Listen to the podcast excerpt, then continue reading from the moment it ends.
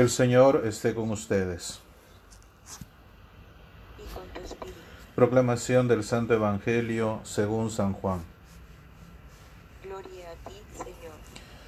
Después de esto, Jesús se trasladó a la otra ribera del mar de Galilea, el de Tiberiades, y mucha gente le seguía, porque veían los signos que realizaba en los enfermos. Subió Jesús al monte y se sentó allí en compañía de sus discípulos. Estaba próxima la Pascua, la fiesta de los judíos. Al levantar Jesús los ojos y ver que venía hacia él tanta gente, preguntó a Felipe, ¿Dónde nos procuraremos panes para que coman estos? Se lo decía para probarle, porque él ya sabía lo que iba a hacer. Felipe le contestó, Doscientos denarios de pan no bastan para que cada uno coma un poco. Uno de sus discípulos, Andrés, el hermano de Simón Pedro, le dijo, Aquí hay un muchacho que tiene cinco panes de cebada y dos peces. Pero, ¿qué es eso para tantos? Replicó Jesús, Haced que se recueste la gente. Había en el lugar mucha hierba. La gente se recostó. Eran unos cinco mil. Tomó entonces Jesús los panes, y después de dar gracias, los repartió entre los que estaban recostados, y lo mismo los peces. Comieron todo lo que quisieron. Cuando se saciaron, dijo a sus discípulos, Recoged los trozos sobrantes para que nada se pierda. Los recogieron, pues, y llenaron doce canastos con los trozos de los cinco panes de cebada que sobraron a los que habían comido.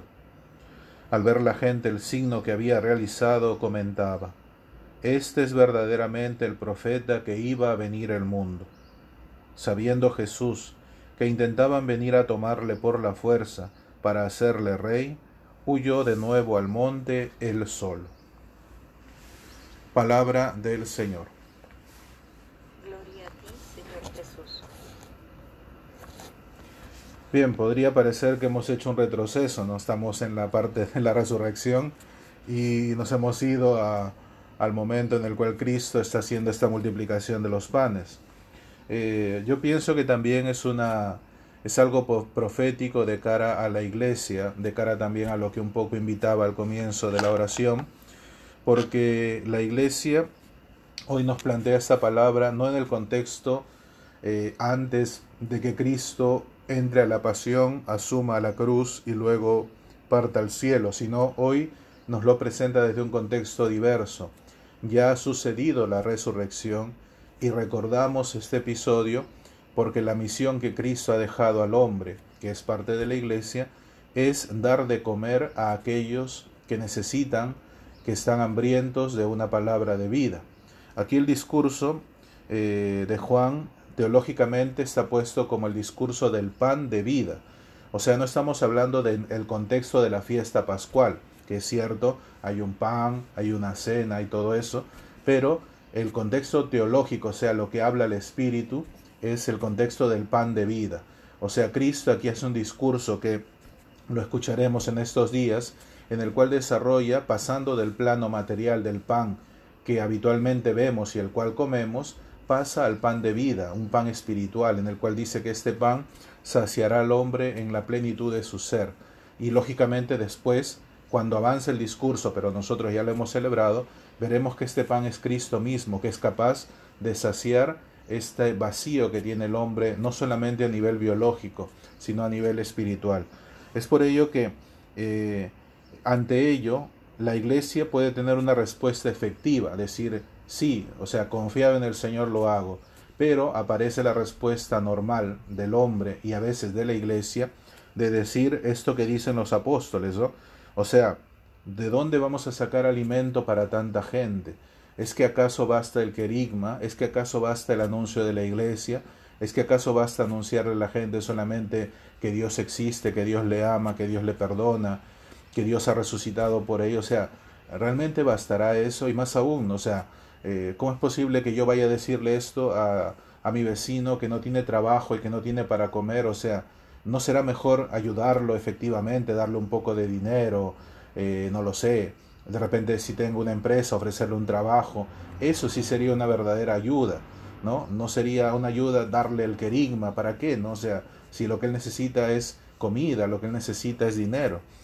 Y muchas veces la iglesia ha caído en ese error a lo largo del, tiempo, si, si estudiamos un poco la historia de la iglesia o la leemos, nos damos cuenta de ello, que a veces cuando ha caído en este error ha sido contraproducente para ella. Hoy también es importante que en medio de la situación que vivimos pareciera que la única solución es la vacuna, o la única solución es decir, no, ¿para qué lo vamos a tener en cuarentena? Que salgan, que le abrimos los sitios, que vayan, que no importa, eh, que estén extremadamente cuidados, pero que estén libres, ¿no? O sea, pareciera que la solución al hombre solamente fuera una solución efectiva para su vida en esta tierra, ¿no? Entonces, eh, y por eso es que ahora entendemos por qué el aforo de la iglesia es 0%. O sea, porque la gente no necesita que le palabrees. O sea, porque se entiende muchas veces a la iglesia como que palabrea, ¿no? Y no es eso, sino que la gente es como cuando tú hablas con un extranjero. Si no hablas el mismo lenguaje, ni el extranjero te entiende, ni tú le entiendes a él.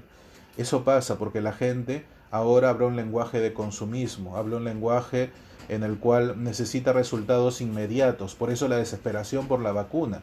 Por eso la desesperación incluso en producirla tan antes. O sea, eh, si vamos a la cuestión científica, una vacuna no se aprueba eh, después de experimentación en un par de años o incluso tres. Pero aquí ni un año han pasado y ya está la vacuna y empiezan las deficiencias. ¿Por qué? Porque el hombre necesita resultados inmediatos, necesita un placebo, como le llaman médicamente, para estar seguro. Entonces, como la iglesia le habla de un Dios que le ama, que, que va a venir en, un segundo momento, que le ayuda en medio de su vida, y a veces no hablamos el mismo lenguaje que ellos, entonces la gente desestima la, la, la predicación de la iglesia. ¿Por qué? Porque no ha tenido una experiencia de Dios en su vida, y si la ha tenido, la ha dejado pasar. Porque es como, volvemos al ejemplo del extranjero, si el recuerdo yo hace años un comercial, ¿no? En el que se burlaban de esto con un guardia de seguridad y una mujer, no que la mujer le decía en su idioma que se quería casar con él y quería hacer, eh, o sea, eh, darle sus millones y llevarlo a su país. Y este guachimán, este que cuidaba, no le entendía. Y al final el comercial como que hace una parodia en el cual justamente si no sabes el idioma, no sabes qué te estás perdiendo. Y eso es lo que pasa. Entonces, eh, Dios habla un lenguaje a la gente, o sea, la iglesia nos dice la salvación, nos dice la fe, nos dice todo lo que podemos obtener por medio de estar cercanos a la palabra, a la oración, a tantas ayudas que nos da la iglesia, pero nosotros como este guardia no entendemos este lenguaje porque ya hemos desestimado el lenguaje de la iglesia y la acción de ella en nuestra vida. Entonces no sabemos lo que nos estamos perdiendo. Eso es lo que pasa realmente hoy en nuestra vida. Eh, y por eso la iglesia, eh, hoy la palabra nos llama a no tener esta actitud, sino saber que es Cristo el que ya precede a la iglesia en la evangelización. Es Cristo quien está ya eh, armando, digamos, este espacio en el corazón de las personas para que las personas acojan su predicación. Y si la acoge uno es suficiente, porque Cristo no ha necesitado un grupo de gente, una parroquia entera, una diócesis entera para salvar al mundo. Solo lo hizo con doce personas que creyeron en su palabra.